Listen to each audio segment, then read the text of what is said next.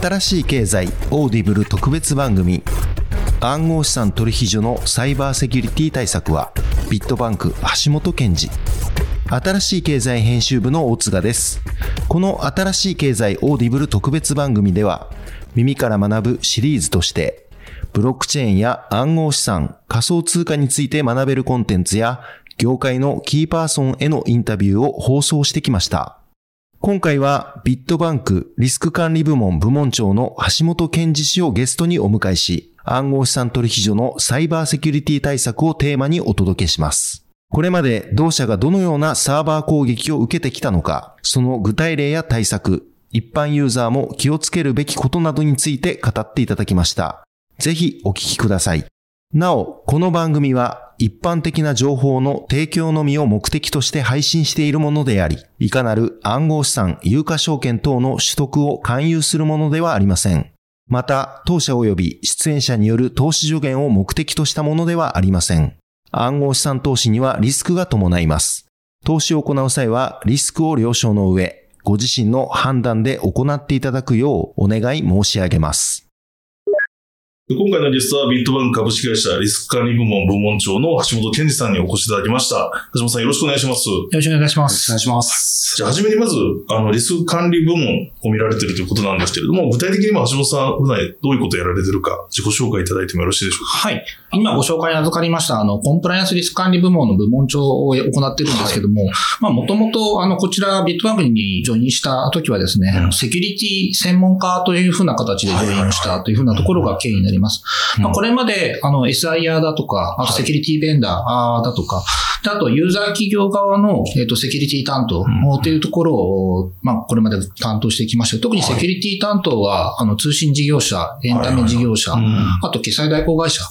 というふうなところを経験して、今やっとちょっと金融系の、あの、ビットバンクにジョインしたというふうなところになります。で、こちらに、あの、ジョインした後はですね、まあ、最初にセキュリティ、まあ、セキュリティだけではなくてですね、まあ、金融系で言われているシステムリスクというふうなところで、セキュリティだけではなくて、システムの可用性だとかっていうふうなところ、まあ、重要視したところっていうのを、まあ、幅広く見るようになりました。で、その後に、あの、領域が IT 系だけではなくてですね、一般的な会社のエンタープライズリスクマネジメントと呼ばれる領域で、まあ、会社の全体のリスクを見るっていうふうなところをあの担当するようになり、まあ、つい最近、新しくまだコンプライアンス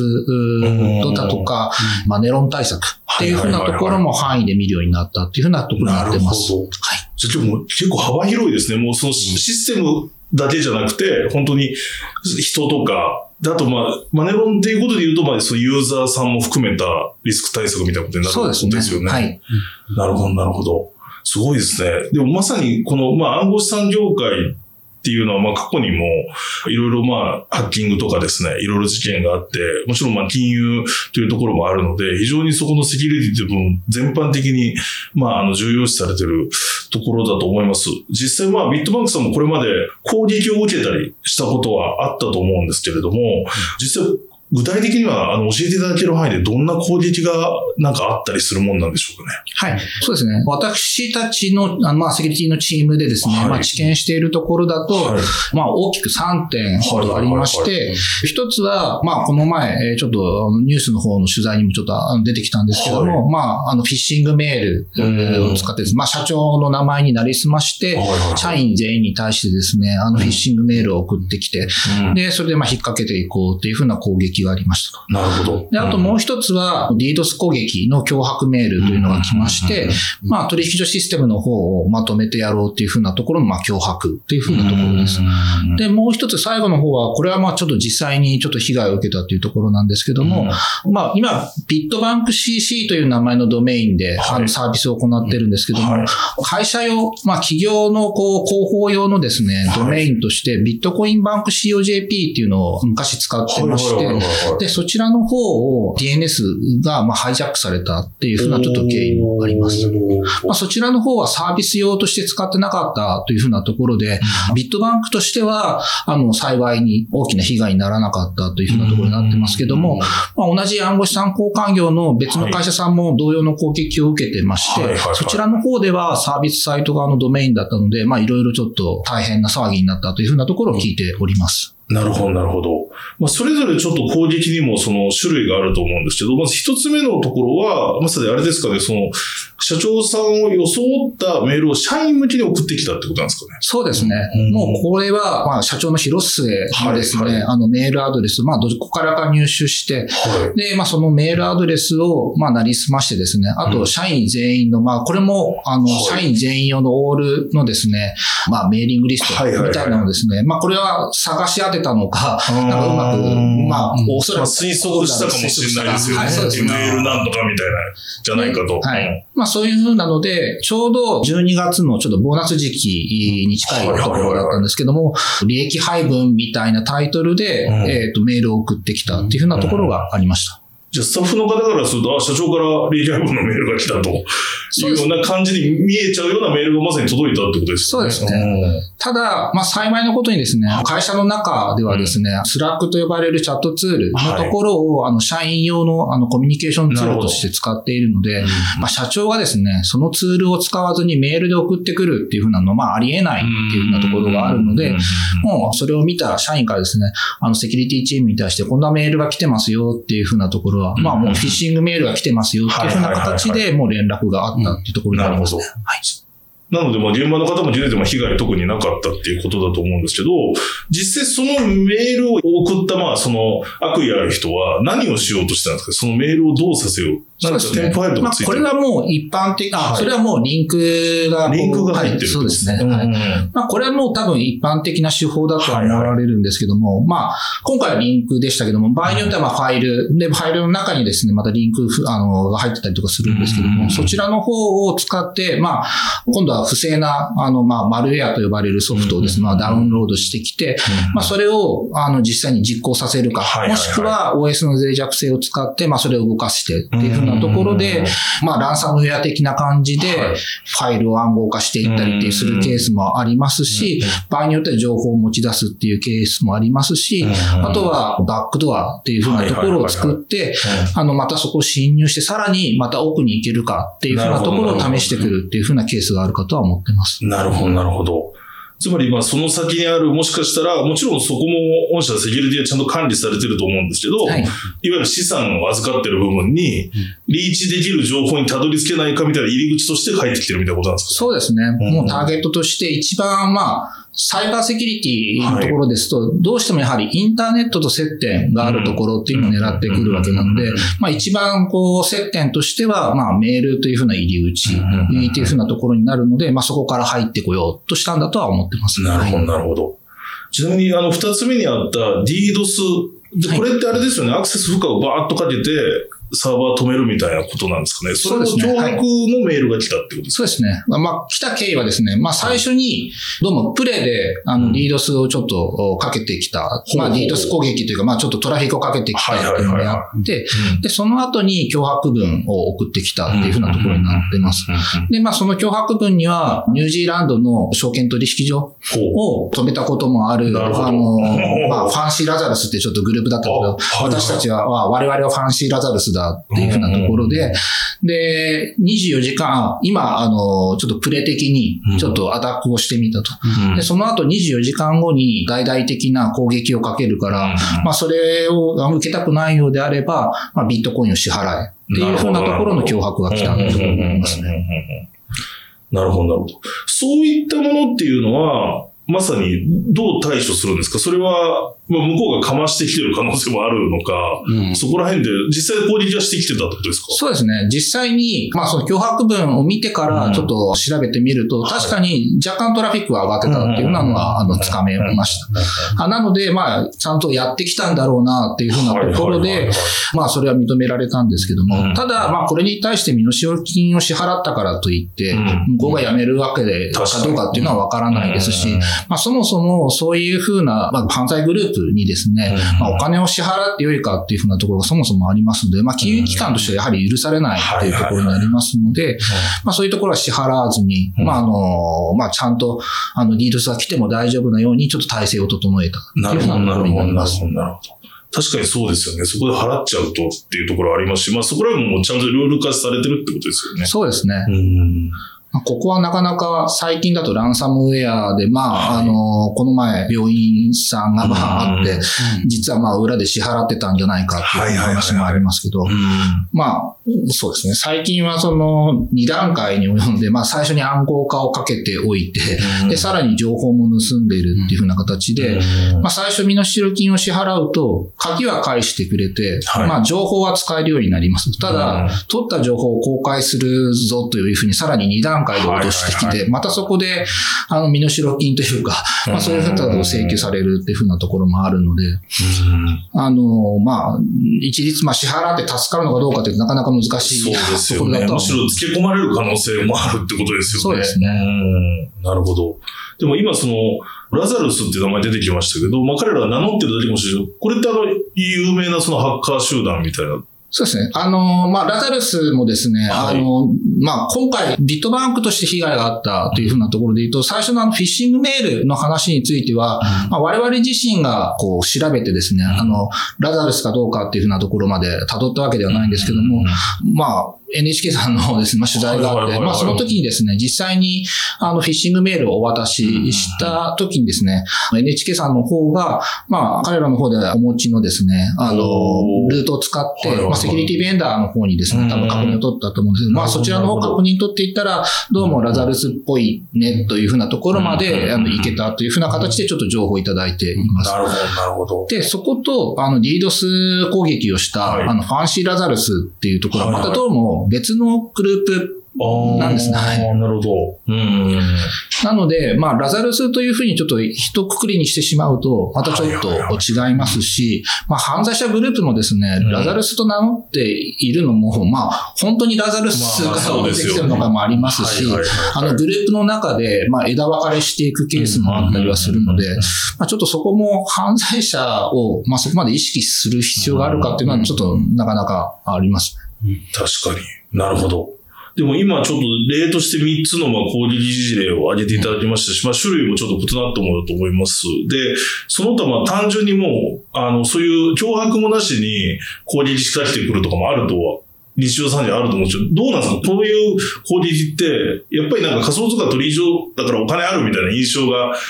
多分狙う人も思ってるのか、どのぐらいでのタームで来るもんなんでしょうかね。そうですね。まあ、やはり2パターンあると思ってまして、別にまあ、暗号資産取引所だけを狙ってくるわけではなくて、うんまあ、ばらまき型でやってきて、まあ、たまたま引っかかるに、まあ、会社なり人間がいるかどうかっていうふうなところがあるとは思います。で、あともう一つはやはり、もう本当に、あの、ターゲットとして、まあ、暗号資産取引所を狙ってくるっていうふうなところがあるかとは思ってます。まあ、実際に先ほどの事例をお伝えしたのは、すべておそらくもう、まあ、ビットバンクが暗号資産取引所をやってるっていうのを前提で攻撃してきたものとは思われます。なるほど、なるほど、なるほど。特にまあ、最初はまあ、社長名をわざわざ調べてきたりとかしてるので、まあ、そこはありますし、うんリードスの方についても、大体まあ、ニュージーランド証券取引所みたいなところに 狙わってたりはするので、まあ、暗号資産取引所だけなのかと言われるとちょっとあれですけども、まあ、金融も含めてそういう、ある程度社会インフラに習ってるところを狙ってきてるっていうところはありますし、で、最後の、まあ、ドメインハイジャッキングについては、もう実際に、まあ、今回被害があったのがですね、我々のシステムというよりかは、レジストラと呼ばれる、まあ、ドメインを管理している会社さんがあって、で、そこを使ってるんですけども、そこの、えっ、と、システムをハッキングされたっていうふうなところになります。で、そこのシステムは、まあ結構、その、その会社さん自身は、結構いろんなところのですね、ドメインを取り扱ってるっていうふうなところがあって、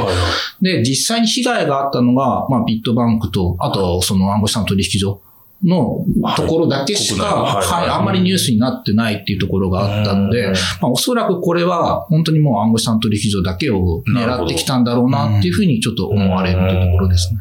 ありがとうございます。ちなみに頻度としても年間にやっぱりたくさんあるもんなんですか？こういうこと言って。いや、そんなにはないです。まあ、ちょっとフィッシングメールについてはですね、そこまでは、まあ全部ではないそうですよねので、はい。ですけども、はい。これって例えば日本とかでどれぐらいのその1年間でそういった攻撃があるみたいなデータっていうのは出てたりとかするんですか？とですね、これはですね、金融庁さんなりですね、あの JVCA さんと呼ばれる、あの自主規制団体の方で、まあ攻撃とかそういうインシデントがあった場合は、あの報告するようになってるので、そこでお持ちだと思うんですけども、あの、公開情報としてちょっと用意されてないっていうなるほど、なるほど、なるほど。ああ、ありがとうございます。でもまさに今そういうね、攻撃に、が、まあ来ることがもう本当に予想される今後も状況だと思うんですけど、実際まあビットバンクさんとしてまあこれまで被害に遭ったことはないわけじゃないですか。あのまあ、ここら辺も詳しくじゃあどう対策してるんですかってセキュリティについて逆に聞きづらいところもあるんですけど、あの、具体的にはこういう、まあ、総合的な、で、あと、結構その、やっぱりシステム面の、今日お話聞いて思ったのが、システム面のこともありますし、さっきの別にもうビットバンクさんが気をつけようがない、その、なんていうか、違うものがハッキングされる。その DNS が、みたいなこともあるし、あとはまあ、今日の事例に関わらず、例えば、公式ツイッターが、乗っ取られるとか、そういったいろんなこともあると思うんですよね。なんか、その全般的にどういうセキュリティ対策をビットバンクさんとしてされてるのかっていうのを教えていただいてよろしいでしょうか？はい。えっと、結構ですね、他のところでも、私たちのそのセキュリティ対策どうやってるかって、実は、はい、あの、まあ、講演とかで話をしてたりとかしてまして、あまり、こう、秘密というか、特段、すごいことをやってるっていうわけではないです。まあ、私自身が、あの、いろいろな業種をこう渡って、まあ、セキュリティっていうふうなところを作ってきたんですけども、暗号資産特化したそのセキュリティっていうふうなところだと、まあ、例えばそのもうブロックチェーン自体の51%攻撃とかあったりするんですけど、そういうふうなのを除くとですね、はい、もう一般的な会社のセキュリティっていうふうなところと、もうほとんどもう変わらないっていうところですね。もうあの、守るべき、えー、と情報資産があるところをいかにまあどういうふうに守っていくかっていうふうなところに尽きてしまうので、まあ例えば、まあ一般的な業務をするネットワーク端末環境と、はいはい、まあそういうセキュアに守らなくてはいけない環境っていうのを、あの、端末ネットワークを分離していたりとかですね。で、あと、まあ一般的に使う PC について、まあ当然アンチウイルスソフトを入れますし、まあ最近だと EDR と呼ばれる、あの、まあウイルス、まあマルヤが入ってきたらですね、まあその辺のコードを、まあ検知して、あの、すぐにアラート出すようなシステムとかですね。まあそういったものは当然入れてますしっていうところで、あまりですね、なんかこう、看護師さん交換業だから特化して、なんかこれをやらなくてはいけないっていうふうなところは、それほど大きいところはない感じですね。はいはい、まあ、いわゆる一般の企業さんとしてのセキュリティ対策を、まあ、万全にしていくみたいなところですかね。はい。そこで言うと、その一般企業さんでもそうだと思うんですけど、そのセキュリティを行う上で、まあサイバーと言いつつも、その物理的な面も多分こう絡んできたりとかすると思うんですけど、はいうん、その中でこう、レイヤーみたいなのがあるんですかね。いいくつぐらいこう、セキュリティをする、そのチェックのレイヤーみたいなものが入り込むためのその、なんですか、レイヤーみたいなのがあるんですかね。そうですね。はい、まあ、大きく分けて、うん、まあ、つですね。やっぱりその、まあ一般的な何も守られてない、まあインターネットだとか、あとまあ物理的なところもオフィス外のエリアっていうところがまず一つですと。で、あとはまあオフィス内だとか、まあ一般的な環境、あのね、端末環境だとかって言われる、まあ、あの通常業務をするエリア。で、最後に、あの一番守らなくてはいけない、あのセキュリティエリアっていうふうな形で、えっと、分けられています。なんかこう、ちょっと聞きづらいところではあるかもしれないんですけど、その、内部の人っていう部分はどうどうですか？例えば。そうですね。なので、はい、あの、物理的なところに、はい、まあ、物理であろうが、まあ、IT であろうがですね、はい、やはり、あの、制限されたエリアについては、あの、必要最低限の人に、あの、アクセス権を与えるというふうなところで制限はかけています、ね、なるほど。だからそこに入れない人もいるとか、ね、権限があるみたいな感じにしてるってことでしょ。う。でもその、まさに人の部分、意外とだからそのサイバー攻撃ってなんかめちゃくちゃ高度なことするというよりは、今の話のようにちょっとその社長を装ってメールするっていう、ま あ、シンプルっちゃシンプルじゃないですか。そう、そういう意味ではなんかその、教育面、スタッフさんへの教育面とかもなんか大事な気がするんですけど、そのあたりってど、どのようにされてるんですか？そうですね。あの、やはり、まあ、これもだけど、大体今頃の会社さんやられてるとは思いますけども、やはり、あの、年次でですね、そういう教育は行っていますし、まあ、システムはシステムのところでですね、専門的な、またそれも年次で、えっ、ー、と、研修っていうふうなところは行っています。で、あと役員はですね、まあちょっとこれまで経験した会社の企業に比べると、やはり、まあネット主体のもサービスを行っていて、で、暗号資産っていうのがその秘密鍵っていうふうなところで、まあそういうのもデジタルでっていうふうな、まあ IT に絡んでるっていうところで、かなりあのセキュリティの意識が高いようにはなっていますね。そうですよね。やっぱり、あの、もちろんその、他の金融システムとかもハッキングリスクはあるんですけど、あの、当たり前ですけど、あの、フィアットは盗めないじゃないですか、デジタル上で。でも暗号資産は秘密鍵さえ入手しちゃえば、自分に送れるっていうか、金庫まで開けれるみたいなものかなと思ってるんで。そこがですね、はい、実はフィアットが盗めないっていうのはちょっとそこも大きなあ、違うんですか？間違いがありまして、例えば自分の口座情報、うん、まあ自分でここまで聞いていただきましてありがとうございます。前編は Amazon Audible で配信しております。Amazon Audible で新しい経済と検索して、ぜひ続きをチェックしていただければと思います。それではここまでお聞きいただきましてありがとうございました。